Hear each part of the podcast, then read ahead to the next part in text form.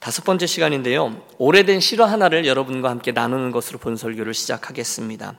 1704년의 어, 어느 날 아, 독일의 루터교 목사였던 베냐민 쉬몰크 목사님이 어, 신방을 다녀오시던 김에 멀리 본인의 사택이 있는 곳에 검은 불, 어, 연기가 솟아오르는 것을 보게 됩니다.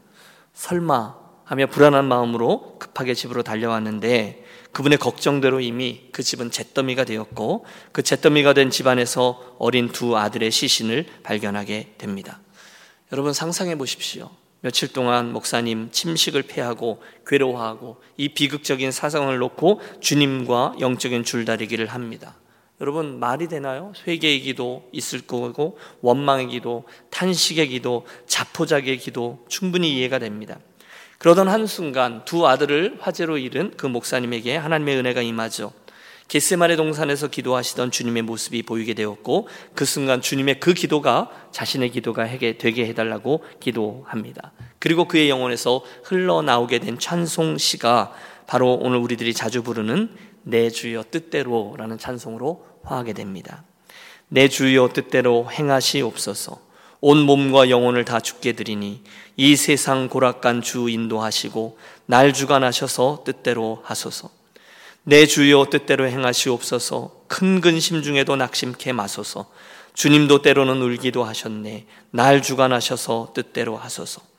내 주여 뜻대로 행하시옵소서. 내 모든 일들을 다 주께 맡기고 저천성 향하여 고요히 가리니 살든지 죽든지 뜻대로 하소서 우리는 뭐 그저 이렇게 부르지만 이분의 가슴 속에서 흘러나온 찬송시입니다 아무리 믿음이 좋다 해도 아니 어떻게 자녀를 잃었는데 그 슬픔을 이렇게 믿음으로 승화시키며 극복해낼 수 있었을까요? 이게 정말 가능한 일일까요?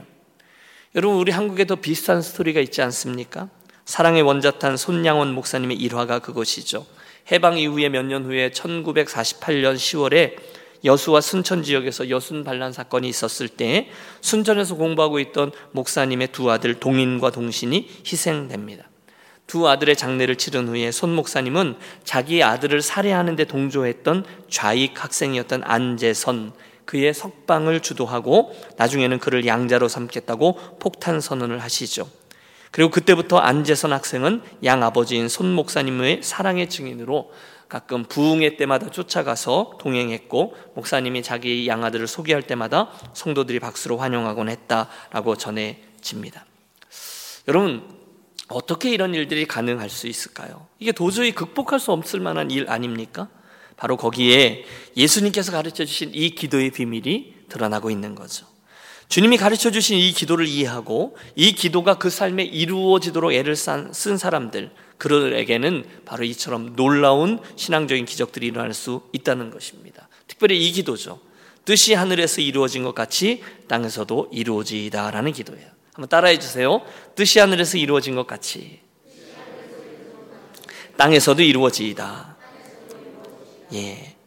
그 이름이 거룩히 여김을 받으시오며라는 첫 번째 기도는 그분께 영광 돌리고 그런 삶을 살겠다라는 기도였고 두 번째 나라의 임하시오며라는 기도는 그분의 통치가 내 삶의 모든 영역이 이루어지기를 소원하고 실제로 그렇게 되도록 애를 쓰는 기도였다면 오늘 우리가 하나님께 대한 세 번째 기도예요.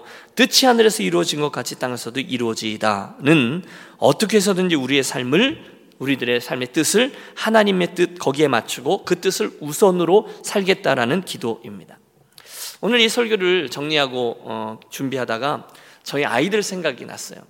어, 저희들 아이들 중에 첫째, 둘째가 middle school, high school 이렇게 학생일 때 둘 다 그 딸아이들이 오케스트라를 했거든요. 그러니까 뭐 우리 아이들이 한 것처럼 바이올린을 했어요. 그래서 툭하면 콘서트가 자주 열렸습니다. 그럼 가끔 가죠. 가면 뭐 시끄럽죠. 한참을 기다리면 또각또각 하면서 아이들이 새까맣게 이렇게 등장합니다. 그럼 앉으면 뭐 보면대 끌어다 놓고 옆에 있는 친구와 그 악보를 정리하고 시끄럽죠. 우리들도 한참 기다리면서 야, 우리 저기 있어. 뭐 이러면서 막 웅성웅성 됩니다. 하지만 아무리 시끄럽지만 중간에 어떤 한 아이가 음을 내죠. 제가 설교하다가 우리 애들한테 카톡으로 물어봤어요. 야, 그 바이올린 소리지? 그랬더니 first 바이올린이라는 거예요. 그러면 라 앵 하고 A음이 이제 누군가 내면 순간 모든 악기들이 앵 그러면서 다 해서 음을 쫙 맞히는 거예요. 그 큰 악기, 작은 악기, 음색들이 다 다르지만 이 모든 것들이 그 기본 음에다 자기들을 다 음을 맞춰요. 그러면 조용해집니다. 그리고 콘서트가 시작되죠.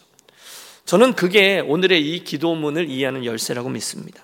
우리들 모두 열심히 살고 있지 않습니까? 이것도 하고 저것도 하고 여기도 가고 저기도 갑니다. 이런 소리도 내고 저런 소리도 내요. 우리 인생에서요. 하지만 그리스도인이 누구일까요? 우리 그리스도인들은 하나님의 나라 안에서 사는 사람들로서 아무리 이렇다 저렇다 해도 주님의 뜻이 우리들에게 나타나시면 A음으로 나타나시면 한순간 자기 하던 모든 일들을 멈추고 하나님의 뜻 그 A음에 저와 여러분의 삶을 맞추는 이들인 줄로 믿습니다. 우리 예수님이 그러셨어요. 여러분 우리 예수님이 가장 순종하기 어려우셨던 장면 또는 그 순간이 언제였을까요? 당연히 십자가에서 돌아가시기 직전이셨을 겁니다.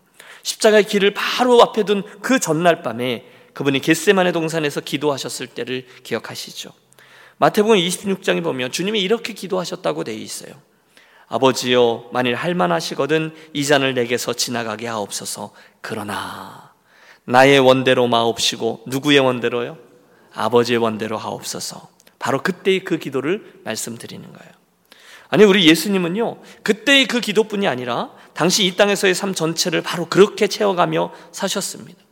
요한복음 6장에서 예수님이 이렇게 말씀하셨어요. 내가 하늘로서 내려온 것은 내 뜻을 행하려 함이 아니요 나를 보내신 이의 뜻을 행하려 함이니라. 예수님이 이 땅에 내려오신 게 당신의 뜻이 아니라 누구의 뜻이요? 나를 보내신 그분의 뜻을 행하려 하기 위함이라는 거예요. 그게 그분의 목적이었어요. 그분의 뜻이 이 땅에 행해지도록 하기 위해서 오셨다는 것. 그게 예수님의 생애였습니다. 그래서 우리는 주님이 가르쳐 주셨던 기도가 무슨 뜻인지를 이해하게 됩니다. 아, 당신이 이렇게 기도하셨던 대로 뜻이 하늘에서 이루어진 것처럼 그 뜻이 이 땅에도 이루어져야 되겠구나 이해합니다. 그런데 아무리 그렇게 일을 해도 한 가지 문제가 있습니다. 여러분 우리 기도를 배워왔잖아요. 하늘에 계신 아버지요. 그리고 나서 여기 하늘에 응? 이름이 여김을 받으시오며 아 그렇지. 또 나라 임하옵시며 통치지. 우리 여기까지는 했어요. 그것까지는 어떻게 우리 순종할 수 있겠어요? 아 그렇지. 그렇게 해봐야지. 그렇게 했는데 세 번째 기도에 오면 뜻이 하늘에서 이루어진 것처럼 땅에서도 이루어지다라고 기도를 하려고 하다 보면 마음속에 부담이 되기 시작합니다. 왜 그럴까요? 하나님의 뜻이 있고 또 누구의 뜻이 있죠? 예, 나의 뜻이 있는 거죠. 이게 참 쉽지 않아요. 사랑하는 여러분, 오늘 저와 여러분은 무엇을 위해서 사십니까? 어떻게 살고 계십니까? 누구나 자기가 원하는 대로의 자기의 뜻이 있어요. 그렇죠? 그런데 주님은 그 뜻 말고 당신의 뜻을 구하며 살라 하시니 여러분 정직하게 기도하려고 할 때마다 우리들에게는 이게 늘 찔림으로 다가오는 거죠. 아, 내 뜻은 그럼 어떻게 되는 거예요? 함께 기억하겠습니다. 여러분, 우리가 주님이 가르쳐 주신 이 기도를 주문 외우듯이 쫙 할 때는 별로 어렵지 않아요. 그렇죠? 그런데 이 내용을 이해하고 진지하게 할 때는 그게 그렇게 어렵습니다. 왜냐하면 솔직히 내 뜻을 포기하기가 쉽지 않아서 그렇습니다.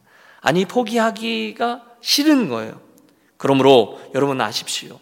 우리가 예수님께서 가르쳐 주신 기도문을 붙잡고 정말로 뜻이 하늘에서 이루어진 것처럼 땅에서도 이루어지리다라고 기도하라. 주님이 그렇게 말씀하실 때 그 안에는 두 가지 중요한 의미가 담겨 있어요. 첫째는 내 뜻을 포기하겠습니다라는 의미가 담겨 있습니다. 주님 순종하기 위해 하나님의 뜻에 순종하기 위해 제 뜻을 포기하겠습니다. 포기의 의미입니다. 둘째는 이제 알게 된 주님의 뜻을 위하여 제가 최선을 다해서 순종하고 충성하겠습니다라는 결단의 의미입니다. 이해하셨죠? 단순히 아버지의 뜻이 이 땅에 이루어지기를 기원합니다. 저는 열시, 하나님 열심히 해보세요. 하나님 이곳에 잘 되기를 바래요. 가 아니라는 거예요. 하나님 그 뜻을 위해서 기도할 때는 내 뜻을 내려놓겠다는 포기와 내가 그 뜻이 내 삶의 다스림으로 임하게 하겠다는 거에 순종하겠습니다. 충성하겠습니다라는 결단이 담겨 있습니다. 그러므로 여러분, 이 기도가 쉬운 기도입니까? 어려운 기도입니까? 어려운 기도입니다. 하지만 우리는 결단하고 이 기도를 올려드립니다. 정말로 그렇게 삽니다. 그때 우리는 오늘 이곳에서 하나님의 다스리심을 살아내는 거룩한 하나님 나라의 백성이 되는 줄로 믿습니다. 자연스레 우리 안에 이런 질문이 떠오르죠. 예, 알겠습니다. 그럼 무엇이 하나님의 뜻입니까? 여러분, 종종 이렇게 말씀하시는 분들이 계세요. 아, 목사님, 하나님의 뜻이 어디 있는지 정말 모르겠습니다. 너무너무 힘듭니다. 여러분, 그런 분들 계시죠? 물론 어떤 것들은 어려워요. 그 말씀이 맞아요. 그리고 개 중에 누군가는 어떤 분들은요, 한 걸음 더 나가서, 그러므로 하나님의 뜻은 모르는 게 정상이야. 이렇게 말씀하는 분들 계세요. 여러분, 의미를 아시죠? 그러나 저는 동의하지 않습니다. 성경에는요, 하나님의 뜻으로 밝혀져 있는 게 너무 너무 많아요. 게다가 신앙생활이 거듭될수록 우리는 반복되는 말씀의 경험을 통해서 하나님께서 원하시는 것이 무엇인지 시간이 가면 갈수록 더 잘 알게끔 되어 있습니다. 어떤 건 눈치로 알게 됩니다. 그분의 뜻은 이미 자명하게 드러나 있는 게 많아요. 순종하다 보면 이게 뭔지를 알아요. 그러면 그 원칙을 가지고 새로운 상황에 들어가면 주께서 무엇을 원하는지 자동적으로 알게 됩니다. 그래서 앤드류 머리는 이렇게 말했습니다. 하나님의 자녀들이 범하는 가장 큰 실수는 하나님의 뜻을 알 수 없다고 생각하는 것이다. 이해가 되십니까? 서로 그의 뜻을 알 수 있다고 생각해도 충분한 시간을 내서 그 뜻을 발견하는 수고를 하지 않는 게 그들의 실수라는 거예요. 여러분 잘 들어보십시오. 우리 하나님의 사람들이 가지고 있는 실수가 뭐라고요? 하나님의 뜻을 알 수 없다고 생각하는 것은 실수라는 거예요. 잘못됐다는 거예요. 서로 그것이 알 수 있다고 해도 시간을 들여서 하나님의 뜻을 알아내려고 노력하지 않는 것도 실수라는 거예요. 그러면 여러분 어, 혹시 아, 하나님 뜻을 모르겠어요 라고 생각하는 분이 계십니까? 아무리 노력해도 몰라요. 그건 헛수고예요. 라고 생각하시는 분 계십니까? 아니에요.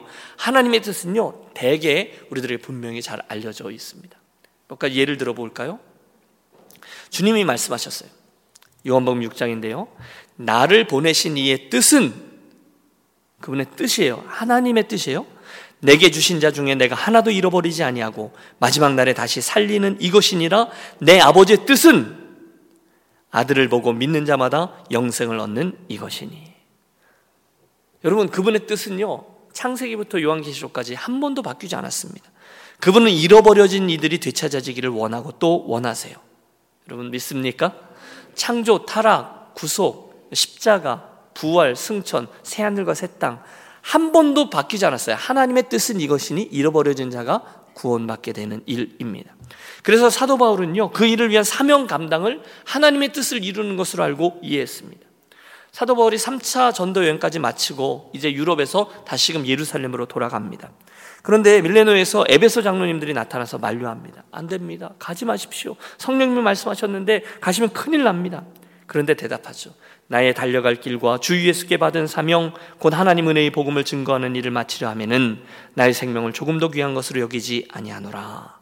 보라 내가 너희 중에 왕래하며 하나님 나라를 전파하였으나 지금은 너희가 다 내 얼굴을 다시 보지 못할 줄을 아노라. 그러면서 갑니다. 거기에 어떤 일이 일어나는지 또 어? 결박과 환란이 나를 기다리고 있는 것을 알아요. 누구나 알아요. 장로들도 알고 아가보라는 사람도 예언해서 알고요. 조금 더 지나면 어, 빌립의 네 딸이 가이사라에 사도 바울이 도착했을 때 거기 있는 빌립의 네 딸도 똑같이 말합니다. 예루살렘에 가면 큰 어림을 만나게 될 겁니다. 다 알아요. 그런데 사도 바울은 계속해서 성령의 뜻을 따라 움직입니다. 나는 주 예수의 이름을 위하여 결박받을 뿐 아니라 예루살렘에서 죽을 것도 각오하였노라 하니 저가 권함을 받지 아니하므로 우리가 주의 뜻대로 뭐라고요? 주의 뜻대로 이루어지리이다 하고 그리고 그쳤다라고 되어 있습니다. 주의 뜻대로 이루어지리이다. 그리고 포기했다는 게 아니에요. 그의 그 걸음을 이제 인정했다는 거죠. 한 번도 바뀌지 않았어요. 하나님은 당신의 뜻은 세상에 있는 이들이 구원함을 받도록 하기 위함입니다. 한편 로마서 12장은 전혀 새로운 어, 각도의 것을 또 하나 말씀하시죠. 너희는 이 세대를 본받지 말고 오직 마음을 새롭게 함으로 변화를 받아 하나님의 선하시고 기뻐하시고 온전하신 뜻이 무엇인지 분별하도록 하라. 여기도 나오는 하나님께서 선하시고 기뻐하시는 뜻이 무엇인지를 분별하라라고 말합니다. 그리고 나서 사도 바울 또 베드로 사도 다 말합니다. 하나님의 뜻은 이것이니 너희의 거룩함이라. 선을 행함으로 고난받는 것이 하나님의 뜻일진데 악을 행함으로 고난받는 것보다 나으니라. 유명한 말씀이죠. 항상 기뻐하라, 쉬지 말고 기도하라, 범사에 감사하라. 이는 그리스도 예수 안에서 너희를 향하신 하나님의 뭐요? 뜻이니라요. 결국 여러분 성경 속에 나오는 수많은 하나님의 뜻들은요 두 가지로 요약돼요. 하나는 앞서 말씀드린 모든 사람들이 구원함에 이르는 것. 어떻게 해서든지 하나님의 백성이 되게 하는 것. 그리고 두 번째는 예수 믿은 이들의 거룩한 삶입니다. 구원받는 삶, 거룩함 삶. 이 두 가지는 계속 반복됩니다. 그래서 여러분, 저와 여러분은 우리가 선교 주일에 늘 이야기하는 하나님의 그 육막 중에 오막 이장 그리고 온 세상 속으로에 서서 이 세상을 구원하기 위한 하나님의 뜻과 우리 성도들의 거룩한 삶을 기대하시는 하나님의 뜻 두 가지를 늘 기억하고 순종하며 살아야 될 것입니다. 따라해 주세요. 세상을 구원하시려는 뜻, 거룩한 성도들의 삶을 기대하는 뜻, 이 두 가지가 하나님의 우리를 향한 뜻이에요. 그러므로 여러분 앞으로는 하나님의 뜻이 도대체 어디 있는지 모르겠어요라고 말하는 분은 없으셔야 합니다. 하나님의 뜻은 이 두 가지. 그리고는 우리 삶을 거기에 맞추는 거죠. 그러면 오늘 이 설교의 후반부는 자연히 그러면 어떻게? 라는 퀘스천 앞으로 나아가게 됩니다. 과연 우리가 어떻게 하면 그분의 뜻대로 살고 또 그분의 뜻대로 기도를 할 수 있을까요? 과연 우리 어떻게 함으로 전적으로 그분의 뜻에 대해서 정말로 우리 소원이잖아요. 그분이 기뻐하시는 대로 순종하며 살아갈 수 있을까요? 제가 이번에 뭐 주석도 참조하고 옛날에 읽었던 책도 있고 했던 설교도 있고 이렇게 어, 어 정리를 하는데 그 중에 한 참고 서적으로 삼는 게 맨 첫 시간에 소개해드렸던 오카는 목사님의 어떻게 기도할까라는 자그마한 책이에요. 거기 보면 다섯 가지를 우리들에게 조언하는데 그것들을 따서 제가 이제 제 삶과 함께 여러분께 한번 정리해 드리겠습니다. 그분의 다섯 가지 조언을 좀 정리해 봤어요. 내 뜻보다 아버지의 뜻을 구하고 정말로 그렇게 순종하며 살기를 원하신다면 오늘 이민자의 삶의 자리에서 여러분 이 다섯 가지 원리를 기억하고 그렇게 애를 쓰며 살아가시기를 권합니다. 다섯 가지. 첫째, 무엇보다도 사랑하는 유년 가족 여러분, 하나님을 깊이 사랑하기 위해 애를 쓰시기를 부탁합니다. 다른 것 위해 애쓰는 게 아니라 하나님을 사랑하기 위해서 애쓰시기를 바래요. 그걸 소원하세요. 여러분 잘 생각해 보십시오. 우리가 왜 하나님의 뜻을 고려하고 그 뜻을 따라 살려고 그렇게 애를 쓰는가요? 이유는 하나입니다. 그 하나님을 사랑하기 때문이죠. 여러분, 사랑하면요, 그 사랑하는 이의 말을 무시할 수 없게 됩니다. 사랑하면요, 그의 말을 따르게 됩니다. 연애해봤니? 그러면, 사랑하면 그 사람이 가자는 대로 가게 됩니다. 사랑하면 그 사람이 하는 말을 무시하지 않게 됩니다. 어디든지. 여러분, 이 신비함은요, 사랑에서 나옵니다. 억지로 순종하는 게 아니에요. 하나님, 제가 진짜 많이 희생했어요. 제 뜻을 내려놓고 주님의 뜻을 따르겠습니다. 알아주세요. 여러분, 이건요, 말이 안 되는 거예요. 그분을 사랑하면 내 것은 다 내려놓고 그분을 따르게 되는 거예요. 아, 오늘 낮에, 음, 저희 후배 아이 하나가, 아이는 아니죠. 목사님인데 제 후배 가정이 어, 선교사 후보생이 돼서 저를 찾아왔습니다. 어, 뭐 오래 전에 벌써 한 12년 전에 토론토에서 한번 만나보고 오랜만에 만난 후배였는데 뭐 길진 않지만 저희가 재회의 기쁨을 나누고 앉아서 그간의 근황을 나누고 기도하고 밥 먹고 또 봉투 주고 뭐 이러면서 이제 난 담임 목사고 그 친구는 선교사로 나갈 거니까 봉투 주는 거죠. 그리고 길지 않게 재회의 기쁨을 잘 나눴어요. 그 당시 12년 전에는요 이 형제가 어, 캐나다에 온 유학생이었습니다. 그러다 어느 날 하나님께서 당신의 마음을 나누어 주신 거죠. 긴 이야기를 짧게 줄여서 결국 난민들 선교를 하겠다고 어, 그리스를 사역지로 택해서 나아가는 거예요. 여러분 왜 그 그쪽에 난리도 아니잖아요. 시리아에서 출발해서 수많은 아랍권의 사람들이 유럽으로 이제 탈출하는 과정 속에 그 터키 또 그리스 이 지역으로 가서 그리스에 머물면서 비자 신청, 난민 신청도 하고 또 그 다음으로 움직이고 막 이러잖아요. 그래서 어, 그 그리스로 가서 유럽을 향해 가는 그들을 위해서 어, 이제 내년 6월에 나가는데 이제 먼저 아랍어를 더 배워야 되니까 그리스로 들어가기 전에 요르단에 가서 이제 아랍어를 배우고 그리스로 가겠다는 거예요. 어, 솔직히 저는 옛날에 만났을 때 그 친구를 그렇게 안 봤거든요. 음, 그 친구 12년 전 말고 20년도 더 훨씬 전에 제가 태백에서 이제 목회하고 있을 때어 제 후배들의 그 팀들이 어 저희 교회를 방문했어요. 그래가지고 이제 봉사 활동하는 거죠. 그래서 어 아, 그 아직도 기억하더라고요. 저희 그 쓰레기 매립지가 있었던 땅들 다 파고 풀 다 메고 동네 돌아다니면서 전도하고 저녁 때 와서 이제 찬양하면서 집회하고 그랬는데 그때 신학교 1학년 학생이었던 거예요. 그런데 이제 그 친구가 이제 20 몇 년이 지난 후에 제 눈앞에 선교사 후보생으로 짱 하고 나타난 거죠. 그 가운데 선교에 마음을 둔 자매까지 만나서 가정을 이루고 예쁜 두 아이와 함께 나타났어요. 그리고 이제 어, 잘 가라고 수고하자고 다음에 또 보자고 기도하겠다고 그리고 떠나 보냈어요. 그리고 앉았어요. 이제 설교 준비를 하는데 계속 제 안에 생각이 드는 거죠. 도대체 왜일까? 내가 보기에는 이 친구가 선교사가 될 것 같지 않았는데 왜일까? 여러분 그래 요쯤 왔을 때 이해가 된 거죠. 하나님을 사랑하기 때문인 줄로 믿습니다. 여러분 선교가 애들 장난이 아니잖아요. 그리고 아랍권 선교가 이게 선교계의 뜰이 뒤잖아요. 가장 힘든 일이거든요. 가장 그것도 그들 중에 가장 어려운 난민들을 섬기겠다고 나섰어요. 어린아이 둘, 두 살짜리 여자애하고 한 여덟 살쯤 된 남자아이들을 데리고 진짜 거기를 간다는 거예요. 어떻게 그게 가능할까? 하나님을 사랑하기 때문인 거예요. 그러면 그분의 마음과 그분의 말을 무시할 수가 없는 거예요. 그래서 자기의 뜻은 진작에 내려놓고 가겠다는 거예요. 그래서 굉장히 자랑스러웠습니다. 여러분, 뜻이 하나님의 뜻이 하늘에서뿐 아니라 이 땅에도 이루어지는 기도를 하고 정말로 내가 그런 인생을 살아가기를 소원하신다면 여러분 우리 하나님을 깊이 사랑하게 되시기를 축복합니다. 그분을 사랑하면 나머지는 아주 쉬워지는 거예요. 성도들도요, 주님을 깊게 사랑하면요, 그분들에게 이거 해라, 저거 해라, 설명할 필요가 없어요. 이거 하지 마라, 저거 하지 마라, 우길 필요가 없어요. 하나님을 그분이 사랑하게 되면 나머지는 저절로 쉬워지게 되는 거죠. 둘째, 그 다음은요, 하나님의 마음이 어디에 있는지를 확인하는 거죠. 하나님의 마음이 어디가 있는가. 성경을 보면서 또는 하나님의 스토리를 들으면서 제 명함에 찍어 놓은 기도문과 똑같습니다. 아버지의 눈으로 세상을 보고 아버지의 마음으로 영혼을 느끼며 아버지 꾸시는 꿈을 나 꾸게 하소서. 그분이 어디를 보고 계신지 어떤 중심이 어? 중심이 어디 있는지를 보게 되면 우리 자연히 그분의 뜻을 소원하고 순종하며 우리의 삶을 그리로 향하여 그분의 뜻을 향하여 살게 될 줄로 믿습니다. 이 모든 하나님의 뜻들에 관련되어져 있는 말씀들을 다 추려서 종합해 보면 두 가지라고 말씀드렸죠. 첫째는 잃어버려진 영혼들을 구원받는 것, 또 하나는 성도의 거룩한 삶이라고 했어요. 하나님의 주요 관심사가 이 두 가지라면 우리는 이 두 가지를 기억할 때, 정말 그것을 소원할 때 우리는 그분의 뜻이 이 땅에 이루어지기를 위해 올려드린 기도를 할 수 있게 될 겁니다. 세 번째, 우리가 주님 가르쳐 주신 이 기도를 제대로 하고 순종하는 삶을 살아가려면 우리들의 인생 방향과 목표를 바로 그 하나님의 마음이 가 있는 중심에 맞추어 가는 거죠. 조금 전에 제 후배 그 형제의 지난 12년간의 행적을 추적해 봤어요. 뭐 캐나다 유학을 왔는데 가정을 이루었죠. 사역을 해야죠. 뭐 공부는 제대로 못 하죠. 그래서 이제 공장에 다니면서 일하면서 이런 험악한 이민자의 삶을 살면서 드디어 여기 선교사 파송 훈련 다 받고 파송 직전인데 여러분 그 기간을 한번 생각해 보십시오. 얼마나 힘든 과정이었을까?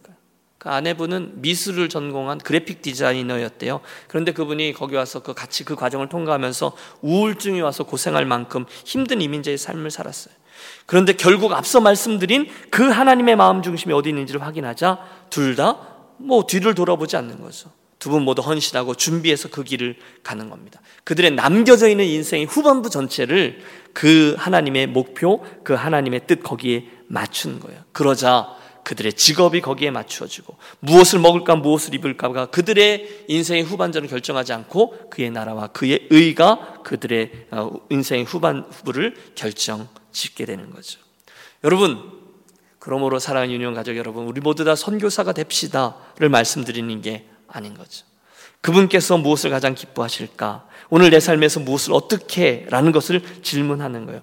그때 저와 여러분이 지금 삶의 현장에서 그분의 중심을 이해하면 저와 여러분은 자연히 뜻이 하늘에서 이루어진 것 같이 땅에서도 제 삶에도 제 속사람에도 제 가정에도 제 일터에도 교회에도 열방에도 하나님의 그 뜻을 기억하고 그것과 연관되어진 일과 선택에 우리가 순종할 수가 있게 되는 거죠. 그 순간 저와 여러분은 어디 있든지 누구나 선교사가 되는 줄로 믿습니다. 우리를 있게 하신 그곳에 선교사가 되는 거죠. 학교에 가 있으면 학교의 선교사, 일터에서는 일터의 선교사, 심지어 교회에 와서도 영혼을 생각하는 선교사가 되는 거죠. 세 번째, 그분의 중심을 보고 나의 모든 것을 거기에다 맞추는 거예요. 넷째 원리는 날마다 부딪히는 실제적인 일들을 하나님의 인도하심에 전적으로 맡기십시오입니다. 아, 하나님의 뜻을 기억하며 그렇게 나 자신을 저 복종시키겠다라고 결심하면 너무도 자연스럽게 하나님께서 이제 내 삶에 지금 일어나는 모든 일들 가운데 인생은 수동태야라고 고백하면서 내 뜻과 상황을 그 일어나는 일들과 사람들에게 믿음으로 반응하며 맞추는 거죠. 여러분 이것이 이해가 되십니까? 먹고 사는 문제, 어떻게 살 것인가 하는 문제, 무엇을 할 것인가 하는 문제를 하나님 그분이 자연스럽게 내 삶을 책임져 주실 것임을 믿게 되거든요. 그럼 내가 걱정해야 될 일과 하나님이 걱정해야 될 일이 분별이 되거든요. 걱정과 근심이 아니라 기대와 벅참으로 하루하루를 열게 됩니다. 여러분 이 모든 이야기들이 무슨 뜻인지를 순종함으로 실험함으로 결국 이해하게 되고 간증하게 되는 저와 여러분이 되시기를 축복합니다. 자유함이 있는 거예요. 하나님의 뜻과 섭리에 나 자신을 맞추면 일어나는 모든 것들을 통해서 하나님 내 삶을 인도하실 줄을 믿게 된다니까요. 마지막 다섯 번째 원리가 있어요.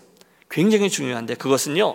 날마다 말씀과 기도를 통해서 내 삶이 하나님의 뜻에서 벗어나지 않았는지를 점검하는 거예요. 날마다예요. 여러분 날마다 아 이건 내 삶이 하나님께서 어, 말씀하신 것에서 내가 벗어나 있구나 깨달음이 오면 날마다니까 얼른 그걸 수정하면 돼요. 그러면 큰 길에서 벗어나지 않아요. 좀 틀려도 되죠. 다시 돌아오니까. 제가 오늘 아침에 저희 아내 병원 약속이 있어서 이제 부에나팍을 다녀오게 됐어요. 그럼 605 타고 내려가다가 5번 타고 내려가다가 이제 비치기를 만나면 거기서 밖으로 나와가지고 이제 이렇게 올라가는 거죠. 북쪽으로 올라가는데 늘 스마트폰을 켜놓고 지도를 펴놓고 가는 거예요. 근데 이제 다 나와가지고 드디어 39번 Beach 길을 만나서 좌회전해서 북쪽으로 올라가면 바로 병원에 있는데 딱 나오는데 거기가 새빨갛게 돼 있는 거예요. 그러니까 다시 말하면 traffic으로 꽉 차 있는 거예요. 교통사고가 났든지 뭐 아니면 공사를 하든지 이렇게 되는 거예요. 내비게이션 뭐 믿는 거죠. 그래갖고 에라 모르겠다. 그리고 거기서 좌회전을 해서 북쪽으로 가야 되는데 그냥 별 생각 없이 오른쪽으로 틀어버린 거죠. 이해가 되시죠? 남쪽으로 딱 틀어버린 거예요. 그러면 오늘은 그런 여러분 이해가 되세요? 딱 우회전을 하는 순간 놀라운 건요. 이 내비게이션이 오른쪽으로 바로 빠져서 또 오른쪽으로 돌고 또 오른쪽으로 빠지게 하더니 지도상으로는 원래 있던 것보다 조금 더 돌지만 시간상으로는 5분이나 빠른 길로 저를 인도해 줬어요. 그래서 그걸 믿고 따라갔다가 금방 병원에 도착한 거죠. 제가 내비게이션에 큰 은혜를 받았어요. 여러분 무슨 말씀을 드리려고 하는 것인가 하면 저와 여러분의 매일매일의 말씀과 기도의 삶이 바로 그러한 영적인 내비게이션이라는 거죠. 순간 우리가 조금 옆으로 빠질 수도 있어요. 그렇죠? 우리가 살다 보면 누가 그렇게 완벽하게 갈 수 있겠어요? 그러나 잠깐 빠지더라도 매일매일에 여러분 10분 있다가 그 내비게이션 보면 큰일 나는 거죠. 그러나 순간순간 그 내비게이션을 보면 하나님 말씀이 매일매일 우리 삶을 인도하면 결국 하나님께서 원하시는 곳으로 우리 삶을 가장 베스트로 인도해 줄 줄로 믿습니다. 정리해 보겠습니다. 사랑하는 여러분, 하나님의 뜻을 구하고 그 하나님의 뜻대로 살아가기를 원하십니까? 대답해 보세요. 우리 예수님처럼 그렇게 살기를 원하십니까? 다섯 가지를 말씀드렸어요. 그분을 가장 먼저 사랑하시는 거예요. 그 사랑하는 데 집중하는 거예요. 그럼 나머지는 너무 쉬워집니다. 둘째와 셋째가 뭐죠? 하나님의 마음과 하나님의 중심이 어디 있는지를 확인하고 우리를 거기다 맞추는 거예요. 그럼 네 번째는 날마다 일어나고 있는 일과 상황을 하나님께 아, 걱정하지 말고 반응하는 거예요. 믿음으로 반응하는 거예요. 하나님께서 가장 선하게 인도해 주시겠지. 그리고 마지막으로 날마다 말씀과 기도로 내 삶이 그 하나님의 뜻에 맞추어져 있는지 아닌지를 점검하는 거죠. 그러면 우리는 뜻이 하늘에서 이루어진 것 같이 땅에서도 이루어지다의 기도가 정확히 무엇을 말하며 어떻게 되는 것인지를 알게 될 것입니다. 아직도 미국의 가장 위대한 대통령으로 일컬어지는 링컨이 유명한 이야기를 했죠. 북군과 남군이 어, 남북 전쟁을 할 때에 수많은 장군들이 뭐 대통령을 위로하고 격려하려고 와서 우리는 날마다 하나님이 우리 편이 되게 해달라고 기도합니다라고 말했다는 거죠. 그때 대통령이 말한 거죠. 그렇게 기도하지 마십시오. 대신에 우리가 하나님 편에 서 있는지를 위해서 날마다 기도하십시오라고 말했습니다. 굉장히 의미심장하죠. 누군가가 말했습니다. 이 세상에서 가장 큰 것은 하나님의 뜻이며 그 뜻 안에서는 아무것도 작은 것이 없다. 그리고 그 뜻 밖에서는 아무것도 큰 것이 없다. 하나님의 뜻이 언제나 제일이라는 겁니다. 그러므로 여러분 지혜로운 자는 그 가장 중요한 그 뜻을 늘 구하는 거죠. 그 뜻을 구하며 올려드리는 기도. 아버지의 뜻이 하늘에서 이루어진 것 같이 땅에서도 저에게도 제 삶에도 이루어지게 하여 주옵소서. 동시에 주님 제가 그것을 가장 귀하게 여기며 살아가겠습니다. 그것이 오늘 우리들의 결단과 기도가 되어야 될 줄로 믿습니다. 그런 의미로 저는 오늘 설교의 결론을 여러분과 함께 찬송으로 마감하려고 합니다. 찬송가 540장인데요. 잘 아시는 찬송이죠. 주의 음성을 어, 내가 들으니 사랑한단 말일세. 믿는 마음으로 주께 가오니 나를 영접하소서. 그 다음 뭐죠? 내가 매일 십자가 앞에 더 가까이 가오니 구세주의 흘린 보배 피로써 나를 정케 하소서. 그런데 2절을 보세요. 2절. 주여 넓으신 은혜 베푸사 나를 받아주시고 그 다음에 같이 읽어보실까요? 나의 품은 뜻 주의 뜻같이 되게 하여 주소서. 할렐루야. 바로 여기에 이 찬송을 택한 이유가 있습니다. 주여 넓으신 은혜 베푸사 나를 받아주시고 나의 품은 뜻 주의 뜻같이 되게 하여 주옵소서. 여러분 우리 이 찬송 함께 부를 때에 아, 우리 예수님이 그렇게 사셨고 그렇게 기도하셨던 것처럼 나도 주의 뜻을 우선하고 내 뜻을 주의 뜻과 같은 것 되게 하소서 그렇게 소원하며 결단하며 우리 찬송하겠습니다.